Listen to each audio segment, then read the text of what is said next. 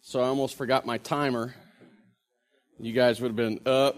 I don't really pay attention to it anyway, but it looks good if I'm trying to use if it if it's up here. So no, seriously, we do have a lot to get to, so I'll quit messing around and, and we'll get going. We're back in Luke chapter four this, or yeah, Luke chapter four verses one through thirteen this week. Um, we're, we're last week as we looked at it, we we saw Jesus victorious over temptation. In, in, the ways that we failed, Jesus has been victorious in his spiritual battle, in the spiritual battle that rages in this world. We all face a spiritual battle, ultimately because God stepped in, God started a war instead of just letting us go when we fell into temptation. God started a war on our behalf. He's the one that put enmity between the man or the woman and or the woman's seed and the serpent. He's the one that stepped in and started that. So so Jesus comes and we see him victorious. It's absolutely imperative for us to read Luke 4, 1 through 13, not simply as a practical application, but a foundation for our salvation. In it, we find that, that Jesus really is the Savior. We find that He is capable of being the Savior, that He has fulfilled the qualifications, that He is fulfilling the requirements. And ultimately, we see His ministry begin. This is not a ministry to, to sick people, to the deaf and the hurting or the, or the blind and the, and the lame. It, it's, it's not a ministry that's, that's outward necessarily, but is the primary purpose for his coming to overcome sin and defeat death. There's a lot of things that, that, we could say, reasons he came. There's a lot of ways that we could, uh, that, that we could perceive it, a lot of facets to the gem of Jesus' incarnation. We could, we could describe it a number of different ways. John Piper wrote a book, 50 Reasons Why Jesus Came to Die. But they're all tied up in this one purpose that he came to defeat sin and overcome death. And, and the reality is, if we had not, if Luke had not shared with us this temptation, this moment with Jesus in the wilderness, or if Jesus had failed, then God couldn't forgive us. We'd have no hope of salvation. Sin would own us, and we would all be doomed to destruction. That is the reality of the situation. See, God from heaven can heal. He can, from heaven, He can raise people from the dead. We see Him doing it. Even in the Old Testament, before He had come in bodily form, He used His prophets to make people better. He used his prophets to provide people with, with, with sustenance. In the, in the New Testament, after Jesus ascends, he uses the apostles in amazing ways, in miraculous and powerful ways, healing people and, and raising people from the dead. I mean, just doing crazy things that would just boggle our mind. He didn't have to come to make that happen. He had to come to live a perfect life so that he could die a sacrificial death that he could eventually raise victoriously. It's imperative that we get this. This is why Jesus came.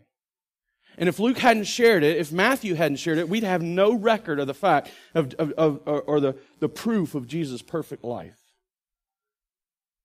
We'd have plenty of good works that he did, plenty of good things that he said. But here we see Jesus sinlessly obeying the Father.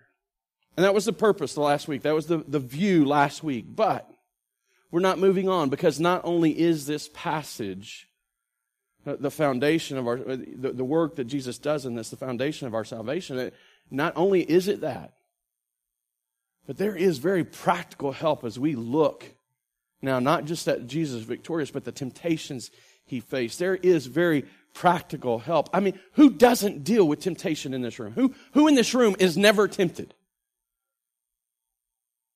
We all are. So, so can't all of us who are tempted, so, so all of us that are tempted, can't we benefit from understanding that temptation more, more, more deeply, better? Of course we can. Can't, can't we benefit from seeing how the enemy works, how, how he seeks to trip us up? I mean, the truth is this, is that the enemy has really just a small bag of tricks and he uses them over and over and over. It may play out a little differently depending on the circumstances. In fact, the things that Jesus was tempted with, you and I can't be tempted with because none of us really have the power to turn a stone into bread, right? I mean, we can't be tempted to rule the world because we know that we're probably not going to rule the world. But the reality is, it's the same bag of tricks. Can't we gain? Can't we be better as we strive to follow Jesus? Isn't there practical help in understanding how the enemy works? Absolutely, there is. can't we all benefit from knowing how to actually overcome temptation? Can't, can't we grow? Can't we, can't we be blessed and benefited with the reality of understanding that temptation is no longer a foregone conclusion for the Christian? Wouldn't it be good for us to know and see that there really is a way in which we might avoid it or turn from it or succeed in the face of it? For the Christian, temptation is an opportunity to do the right thing. No longer is it an automatic death sentence or, or, or sentence unto sin. Now it's an opportunity for us to actually obey, to actually do the thing that we should be doing. Well, of course we can benefit from these things. Of course we can. And so that's our focus this week. We're going to really look at those three perspectives. We're going to draw them out of this text and, and we're going to look at the life of Jesus as he faces and does this battle. And we're going to look at these temptations, striving to to benefit and be practically blessed, practically helped in our walk. So read with me, if you will, uh, Luke, sorry, Luke chapter 4, verses 1 through 13. and Jesus, full of the Holy Spirit, led by this, led by, um, sorry, slow down. I'm excited. And I can't see as good as I used to. Let me pick my Bible up so the words are closer. And Jesus, full of the Holy Spirit, returned from the Jordan and was led by the Spirit in the wilderness for 40 days, being tempted by the devil. And he ate nothing during those days. And when they were ended, he was hungry. The devil said to him, If you are the Son of God, command this stone to become bread. And Jesus answered him, It is written, Man shall not live by bread alone. And the devil took him up and showed him all the kingdoms of the world in a moment of time and said to him, to you I will give all this authority and their glory, for it has been delivered to me, and I give it to whom I will. if you then will worship me, it will all be yours. And Jesus answered him, It is written, You shall worship the Lord your God, and him only shall you serve.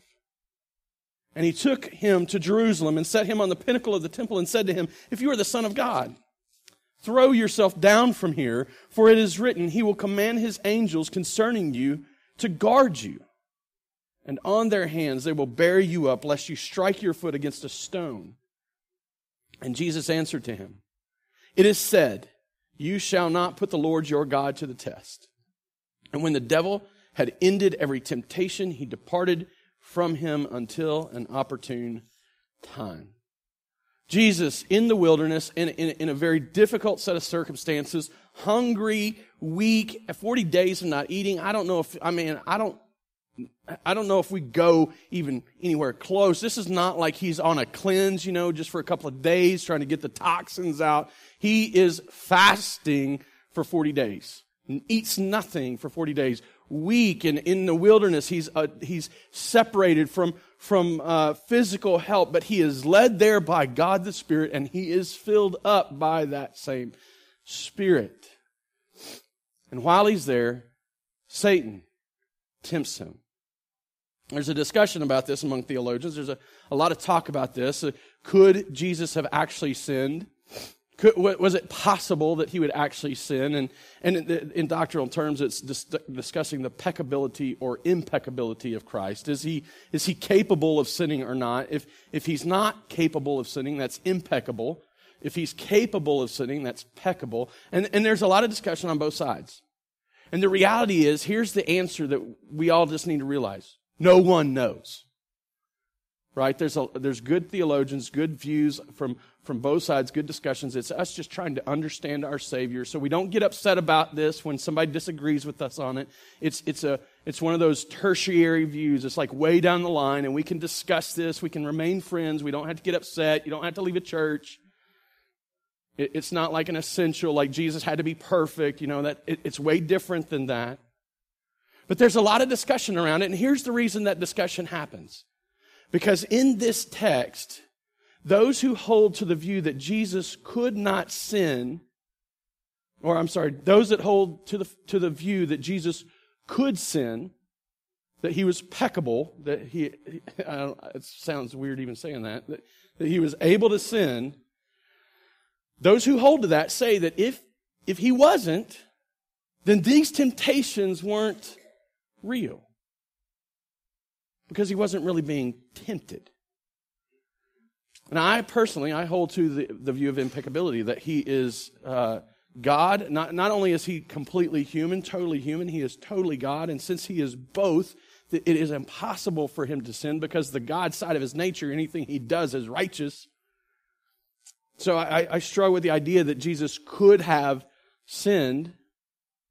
But, but I understand you, you may even be sitting in this room disagreeing with me. But I would challenge you that if, if your reason for that is simply because you think that these temptations aren't real, I would challenge you that you're misunderstanding the nature of temptation. You're misunderstanding what temptation is. And so before we move any further, as we look at the temptation that Jesus is facing, we need to understand what it is. I mean, what is temptation? What, what, what is it? What, what, what does it look like?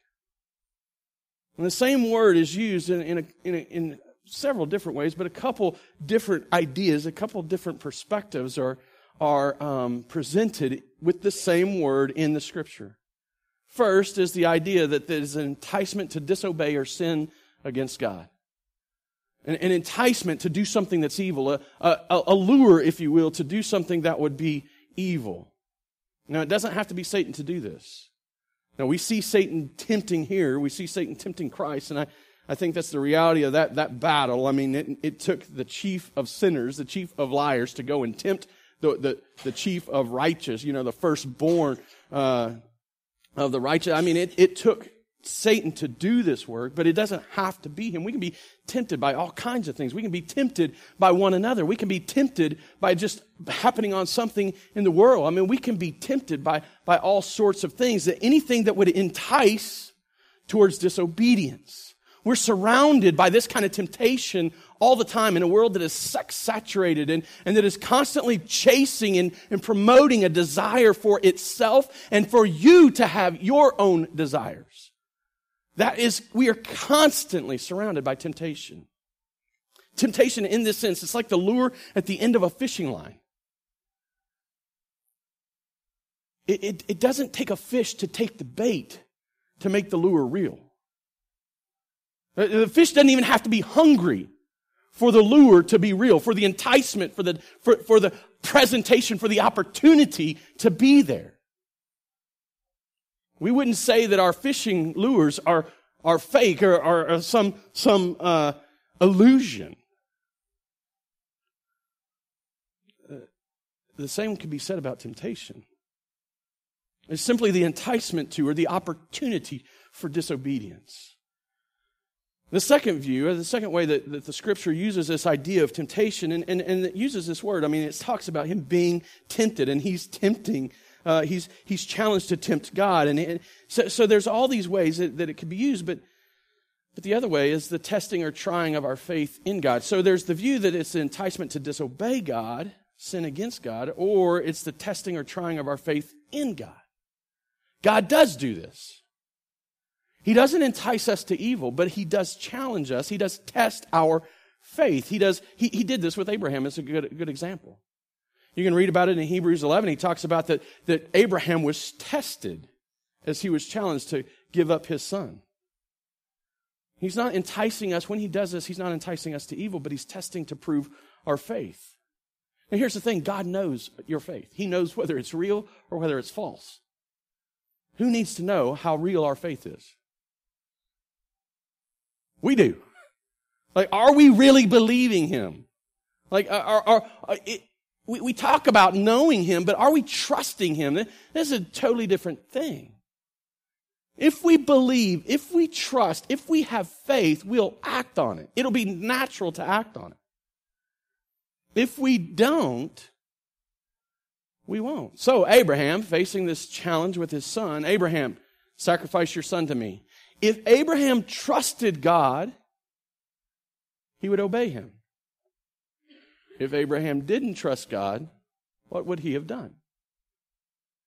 I can't give you my son. That you you gave him to me. I mean, he's a gift to me. He's so important to me. It tests our faith. It strengthens our faith. We'll deal with this in just a little bit through James. I mean, James talks about the way that, that these trials come to us. It's the same exact word in James that he's using. These trials that we're supposed to take joy in, that strengthen us, that grow us and, and mature us and make us more like Christ. There's these two views of temptation, but neither is ultimately dependent upon the heart of a person. They're dependent upon the intention of the one tempting, the one testing. John Owen got this. He understood this, this dual view, this, these two sides of temptation, and he wrote it this way. Uh, he says, So temptation is like a knife that may either cut the meat or the throat of a man. It may be his food or it may be his poison, his exercise or his destruction. Temptation, in the sense that Scripture uses it, shouldn't be equated with sin. or, or, or even without at the same time, let me say it like this uh, temptation shouldn't be equated with sin, without at the same time being equated with the exercise of our faith. It's both things. Scripture sees it both ways. The distinction of whether, the difference in whether it strengthens us or destroys us is determined one, by the one who's bringing it to us, and two, our desire. Let me show you that in James. Now, I don't have the verses on the screen. I'd encourage you to pull your Bible out. Uh, James is, is uh, in the New Testament. If you're not familiar with it, James is in the New Testament, and it's right after Hebrews. If you get to Revelation, you've gone too far, just flip back a few short books. James chapter 1. Let me just show you this. He says, James chapter 1, verse 2 Count it all joy, my brothers, when you meet trials of various kinds. Now, that word trials is the same word that he's going to, that's going to be translated later as being tempted. It's the same exact word in the Greek. So you could read it, count it all joy, my brothers, when you meet temptations of various kinds. Why? For you know that the testing, it's again, it's another form of the word, the testing of your faith produces steadfastness, and let steadfastness have its full effect, and that it may be perfect and complete, lacking in nothing, so that your faith can be grown. That's the purpose of temptation, or temptation as God uses it. But look what happens. Skip down to verse 13. In verse 13, he goes on and he writes, let no one say when he is tempted, I am being tempted by God, for God cannot be tempted with evil, and he himself tempts no one. So God can't be tempted. He can't be enticed to do evil, nor does he entice anyone to do evil. That's the same exact word that he had just used, but the context helps us see that there's another reason for it being offered. There's a, there's a reason that he's showing us this. God doesn't entice us to do evil, but he does test us to strengthen us. This is the two ideas. But look at what goes on. He goes on to say, he picks it up in verse 14. But each person is tempted, he's enticed towards evil, when he is lured and enticed by his own desire. Temptation is external to us. It has no power over us. It's our desire that does something with it. Look at verse 15. Then, so each person is tempted when he is lured and enticed by his own desire. 15. Then desire, when it has conceived, gives birth to sin. So here's the reality of these temptations that Jesus faced. They were absolutely real. They were absolutely opportunity for him to sin. But Jesus would never, could not sin because he had one ultimate desire. And it wasn't himself. It was the glory of his Father. You see, our desire is what makes us struggle with temptation. How we respond to temptation is determined not by the reality of the temptation, but the desire of our hearts as we are faced with the temptation. And so when we come to temptation, when we have an opportunity for evil, what do, what do the desires of your heart do? What's happening within you? See, here's why we struggle with seeing Jesus as, as, as, as distinct or different in, in temptation. Here's why we would say, well, if he couldn't sin, then, then these aren't real. Because we struggle with separating our desire from the temptations we face. Because the desires of our flesh wage war against our souls. That's 1 Peter chapter 2, verse about 12. The desires of our flesh wage war against our soul. Our lusts lead us to, to long for things that are evil and, and, and, and opposed to God. That's who we are in our very nature. Jesus never had that struggle. But Jesus would be proven perfect because he had only one desire. John Owens goes on in writing, writing about temptation. He goes on, and it's another section of his book. He writes, Temptations and occasions put nothing into a man, but only draw out what was in him before. So Jesus didn't sin because he had no desire in him except for the glory of his Father. We fall to temptation because we desire so many other things than him.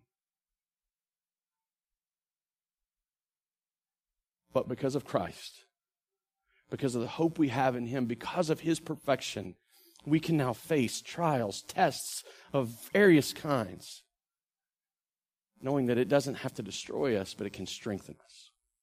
See, this is what temptation is about. This is the biblical perspective.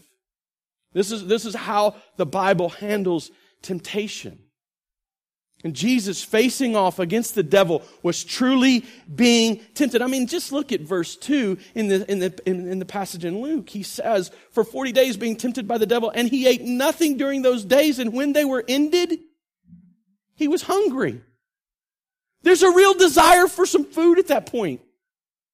Right? I mean, nobody's, nobody's, it's like stating the obvious. Nobody's surprised when they come to that and they're like, he was hungry. Wow, I bet he was. And what does Satan do? He puts an opportunity in front of him. But Jesus never had a desire for anything but the glory of his Father. That is temptation at its core. As you face temptation, as you face temptation, please know this. It is external to you. Your desires are what determines what you'll do with it. Your desires are what determine what you'll do with it. You'll either be strengthened by it or it will continue to eat away at your soul. Let's keep going. So the next thing, the next thing. So, so now we understand. We have a better, I think, a, a better understanding of temptation. If I did my job, we have a better understanding of temptation. But how then, how can we benefit? How can we be better by understanding how the enemy works? Or how, how does the enemy work and how can that help us? Well, he's got one bag of tricks. Let's just look at what he does. And so we pick it up in verse, uh, verse 3. The devil said to him, If you are the Son of God, command this stone to become bread. And Jesus answered him, It is written, Man shall not live by bread alone. What's he doing? He's coming to Jesus. He's exploiting his weakness. He's coming to him in a time where everything else, I mean, there's, there's one thing, it would seemingly be one thing on his mind. I'm hungry. It's time to eat. Who else is led by the desires of their belly that way? I mean, I mean, I'm not talking about just food, but the desires of our, of our flesh, just longing for something. I just want it. It's got to have it. So I give myself, I do whatever it takes to get it. He exploits our weaknesses. We are weak and feeble. I don't like admitting that. I'd love to say that I got it all figured out, that I got big wide shoulders, I can carry it, I, I can take care of business, get in my way, I, I'll take care of you. That's what I, that's in my flesh, that's the man I'd like to be. But when I'm honest with myself, I recognize the insecurities, the, the, the thoughts that, that eat away at me. You're not good enough. You're not.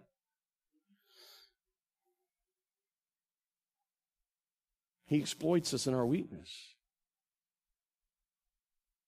I'm thankful that I can say that I have one that's been strong for me. He entices us to live selfishly to be our own God. When Satan first tempted Jesus, he, he, he says this, he, he encourages him to do the one thing he didn't come to do. Jesus didn't come for himself at all. The whole incarnation is wrapped up in humility of giving himself up.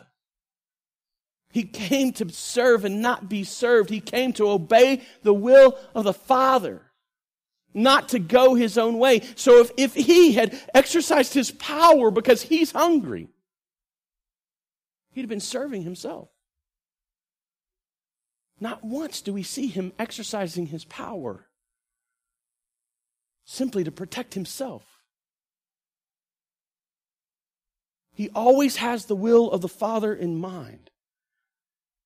And so when the enemy came to him, and enticed him to live selfishly, hey, use your power. You're God's son. Use your power. Turn that stone to bread and have it.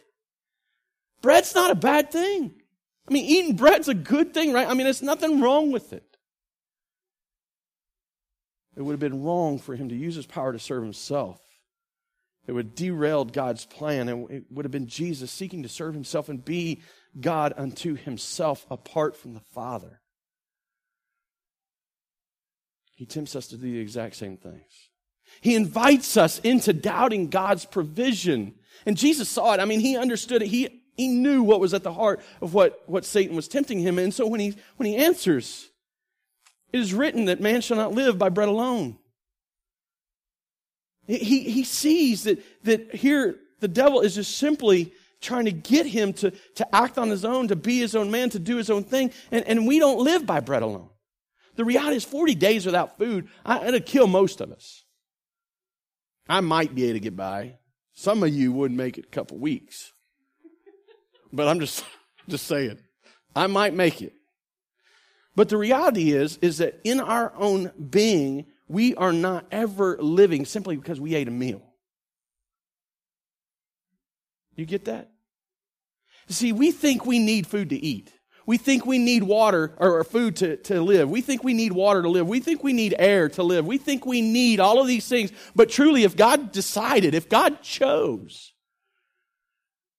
to sustain you without them, you would live. You see, we live at the Word of God. We live at His decrees and His decisions. We need nothing but Him to say we live for us to live. We need nothing but for Him to say we die to die. We could be as healthy as a horse. And I don't even know how healthy horses are, but we could be as healthy as one and still die. Because God has determined that we live no longer. But Satan would have us believe that we are self sufficient. He entices us, he invites us into doubting God's provision. He speaks half truths with lies. The second temptation, he comes down in verse 5, and it's like the devil took him up, showed him the kingdom of the world in a moment. It's like I, I picture like Google Earth when you're speeding away from the world, you know, or, or you're kind of speeding towards it and you're seeing all of this stuff. That's kind of what I picture in my mind. I don't know what it looked like. Nobody really does. But here's Satan, and he's like, I will give you all this authority. I'm going to give it to you all. I'm, I'm get, every, every bit of it's yours. It's been given to me. Sort of. Here's the reality Satan and his demons are nothing but dogs on a leash. They only run as far ahead of the master as he allows. They only do what he allows. And, and I'm telling you, if he says heel, they heel. They are dogs on a leash allowed a time, allowed room to run for God's purposes. But that is not totally true. Satan doesn't own this. He has no right to give it away. He gets to exercise some authority in it. There's all kind of ways that he speaks half truths. He entices us with shortcuts to achieve God's plan or receive God's gifts. I mean, that's what he's doing. Jesus was going to be king of the world. Jesus is going to have all authority. And Satan's like, here, here's the easiest path. You just just kneel down, kiss my ring. I don't know if there's really a ring on it. I don't know, but just worship me. You know, it's so simple. Just give up all who you are. It's not a big deal. Just worship me. I'll give it all to you. Not only does he not have the ability or the right to give it away to anybody, but he's got a better plan for you. Like if you'll just if you'll just take this shortcut, it'll be easier. It'll be better. We do this all the time. Think about the way we use sex in our culture, the way we have sex in our culture, the way we promote sex in our culture, whatever feels good to you. Like that's what God wants. He wants you to be happy. No, God has a design for sex. One man, one woman inside a monogamous marriage relationship. That's his intent for sex. Anything outside of that, mono, hetero, homo, anything outside of that is sin. But Satan has led us to believe that it's a good thing. He's always enticing us to take shortcuts to achieve God's plan or receive God's gift. He would have Jesus forsake the cross so he could have his crown. He encourages us to give our lives in worship to something or someone other than God. Just worship me. Jesus wouldn't be fooled by this. He knows what's at the heart of that temptation. Satan would much prefer we devote our lives to anything other than God. He really wants to be the devotion of our He desires to be worshiped. And Jesus isn't going to have it. He's not about that life. He will only ever worship the Father with his life and with his actions, with all that he is. His devotion is God's. He, the enemy, twists God's word. When, when Jesus is receiving these temptations, when he is being faced with these temptations and he's answering, he's answering with God's word. And Satan, in this third, in this third temptation, Satan's like, ah, you're going to use God's word? Well, I can use God's word too. So he twists it. And he begins to speak about what God has promised. And, and again, there's, there's a bit of truth. But it's used out of context. It's, it's, it's, it's said from the wrong perspective.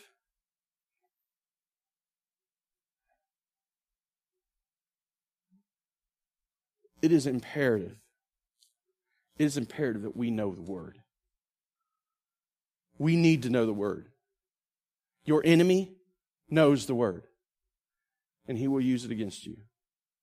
He will twist it to make it sound good. Like you can have your best life now. That is a lie from the devil. If you are suffering as a Christian, you must be disobeying God. That is a lie from the devil. Temptation begins. We are made enemies of the devil when we are made holy unto God. Expect difficulty. Expect trial. Take joy in your trials. He will twist God's word to make you believe that if you don't have wealth and health, that in some way you must not believe enough. That is a lie of the devil. Do not believe it. God will allow us to be tempted and tried that we might be strengthened.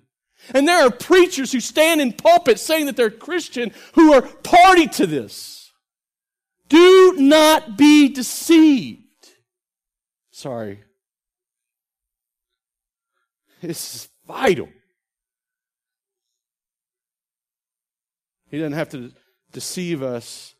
He doesn't have to try hard to deceive us with the word because he entices us with everything but the word. We spend vast amounts of time binging on shows on Netflix. I'm guilty. I, I, I watched uh, Making of a Murderer in about two days because I saw I saw one and it was like weeks later I was like, man, that was disturbing. And then I watched the second one and I was like, you got to be kidding me. I don't know if you guys have seen it. Don't start it because it will ruin you. it ruined me. I mean, like two days I was staying up late at night. It's crazy. Oh, we got so much access to information, so much access to just entertainment. And all the while, he's sitting over here with through, through, through preachers, so called preachers, twisting God's word, making us feel good, tickling our ears, and deceiving us all the while. Don't be deceived. He tempts us to command God rather than to submit to God. In this third temptation, that's ultimately what he's coming down to. He's like, hey, you go up to the temple and you jump off and God will save you because he's promised to. So that's like you and me saying, hey, God, you promised if I seek you first that you're going to give me everything I need. So if, if I go to church every Sunday and I go to community group every Wednesday, Thursday, whatever night you go, and, and I read my Bible and I pray a certain number of hours a week, that means you got to give me the job I want and the paycheck I feel like I deserve and the car in the garage that measures up to my standard. I'd like to tell you what I think that is, but I don't think that would go over well. It's a lie. We have no place standing above God telling Him what to do or acting in authority over him or taking his promises as if we can leverage them before him. Especially, especially when we're twisting them into meaning something different. Can you count on God's promises? Yes. Can you pray and speak to God about his promises? Absolutely. Can you expect him to fulfill his promises? Yes. But don't be so foolish as to go out into the middle of a highway and say, God's going to protect me because I'm a child of His. He may have very well chosen that be the opportune time to prove to you and everyone else that He cannot be commanded. Finally, last one, He tempts us to doubt our identity in Christ. over and over as, as Satan approaches Jesus you're his son. You're his son. It's the very thing that God had said as he was baptized. It's the very thing that Luke proved through the genealogy in chapter 3. And he's doing it to us over and over and over again. He doesn't really love you because of this. You're not even lovable because of this. If you were God's child, He would be doing this. We sang that song. I, I didn't know we were singing that song, but we sang that song. I, I, we're not, not slaves any longer. We've been freed. We need to, we need to, we need to say that line. I am a child of God. That needs to be the, the words that come out of our mouth, the thoughts that penetrate our heart the truth that, that, that sustains us in the wilderness. We are His children. He is our Father. Don't let, don't let the enemy and don't let anyone else ever tell you different. That's how our enemy attacks. That's what temptation is. Now, finally, this is the shortest section. How did Jesus overcome? I'm just going to say it. Jesus never fell to temptation because he had one ultimate desire that could not be overridden or undermined. It could not be overridden and it could not be undermined. It could not, it could not be trumped. It could not be dug away at. The glory of the Father. Jesus never fell to temptation because his primary desire was the glory of his Father. Nothing would get in the way of that. Absolutely nothing would take its place. The Spirit was filling him with power, even in a time of weakness, and Jesus, Jesus' nature was given completely and wholly to living in submission to and for God the Father. Did he desire other things? Yes, absolutely. He desired other things. He wanted to eat. I guarantee you, after 40 days, feeling hungry, he wanted to eat. We all would. But he didn't desire it more than he desired the glory of God the Father. He desired his crown. He desired the, the crown that he'd come to put on, the victory that he came to win. He desired that, but not outside the plan of his father. He desired his father to protect him, but not so much to presume on him and to put him to the test, commanding him to action. Jesus never desired anything more than he desired God the Father to be glorified. We know that and we see it happen not only here, but even in the Garden of Gethsemane as he faced the day of death, the day of the cross. He faced it and he prays and he, he tells his apostles, My soul is wearied. I'm grieved to the point of death. And he goes and he prays by himself and he said, he prays this, it says in Matthew 26, 39, going a little far, farther, he fell on his face and prayed, saying, My Father, My Father, if it would be possible, let this cup pass from me. Jesus didn't absolutely desire the cross. Nevertheless, not as I will, but as you will. But he did absolutely desire the will of his Father. He desired your salvation. He desired the glory of God the Father. He desired the mission that God had sent him on. He wouldn't take a shortcut. He wouldn't be led astray. He wouldn't be tempted away because ultimately he desired his Father to be glorified. If we're going to stand a chance to ever doing the right thing, if we're going to look at temptation in the face and see it as an opportunity to not sin, to honor God, we're going to have to follow in his example. Psalm 37 4, I think the psalmist sums it up well for us. It's something you're probably familiar with. Delight yourself in the Lord, and he will give you the desires of your heart. You know, so often we, we listen to the second half of that verse and we don't even think about the first half. Delight yourself in the Lord. He will give you the desires of the heart. And, and we think about this and we think, oh, well, that means I can have whatever He wants me to have. I can just, I'm going to be healthy, wealthy, and wise. I'm going to have it all. And you're going to define that differently than I will. But we often miss that first piece. Delight yourself in the Lord. When the Lord is your ultimate desire, the Lord you will receive. That's what he's saying. Let me encourage you to consider it in terms that Richard Sibbes advises on temptation. Richard Sibbes is a Puritan writer, theologian.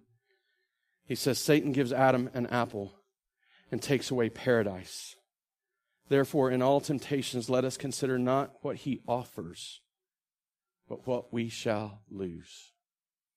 You know, we, we, we, can pres- we, we can pursue the second half of Psalm 37 4, the desires of our heart.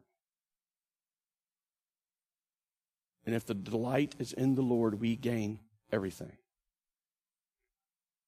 But if the desires of our heart are the things of this world, to be our own God, to take a shortcut unto his plans and provisions, to, to command him instead of obey him, we lose everything. What are we losing as we fall into temptation? I would suggest that many in this room, let's just be real, many of us are not experiencing the fullness of the joy of our salvation because we are being deceived and we are falling face first into temptation because our desires are more for the things of this world than for the things of God. Let's be honest. Let's test ourselves. What do you give your time to? Seriously. What's the, what's the expanse? 24 hours a day, seven days a week, 365 days a year. What does it demonstrate your devotion is to? What does it demonstrate you worship? What does it demonstrate that you trust in? What do you spend your money on? If we were to open up your checking account and look at the, the statement, I'm not suggesting I'm going to do that or I'm even going to try, but I would encourage you to. What does it demonstrate is your God? What are you being tempted by? What are you being deceived on? What are you losing? What are you missing out on because you have fallen face first into temptation? You can overcome. You no longer have to be deceived. We have the opportunity to do the right thing. What are you expending your energy for? And we'll go out of our way for all kinds of things. And when it comes to things of the Lord, I, I often see in myself and in others a willingness just to sacrifice that stuff because He'll understand. And what that says is he doesn't mean as much as these other things do. Like we'll put all kinds of things on hold to make sure we see our show or able to binge watch our Netflix.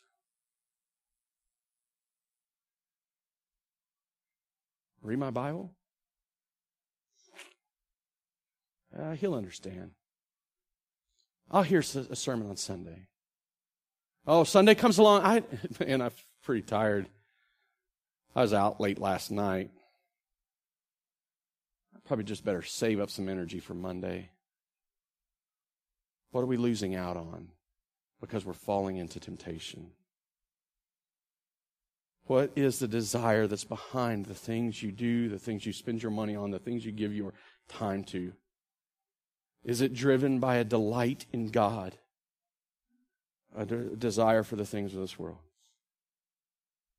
There's only one way to overcome temptation, and that's to displace every other desire, not necessarily to get rid of it, but to displace it, to get it in the right priority below God. How we respond to temptation. Let me just close with where we were at at the beginning. How we respond to temptation is determined not by the reality of the temptation, but the desire of our hearts as we're faced with the temptation. What are you missing out on? What could you be enjoying if you could delight yourself fully in the Lord? Let's pray. Well, Father, I,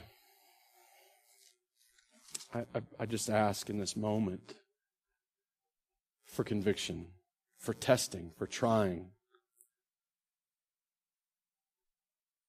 that we might be strengthened.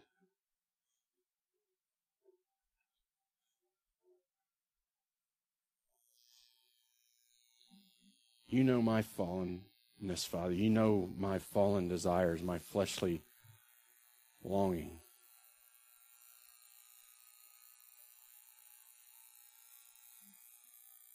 Would you forgive me? Spirit, will you fill me?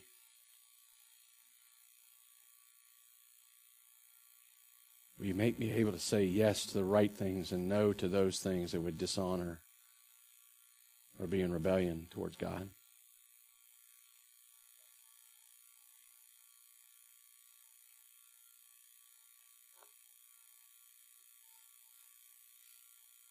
And as I fall, Father, and as I struggle,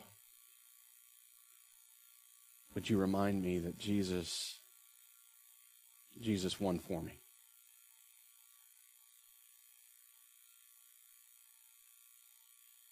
Jesus won for us.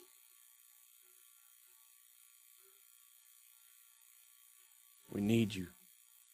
We are needy, weak, and feeble. Jesus, thank you for fighting on our behalf. Would you strengthen us that we may stand, that we may persevere, that we may endure in this battle? Spirit, fill us now that we may do as we've been called to do. It's all these things I ask in Jesus' name. Amen.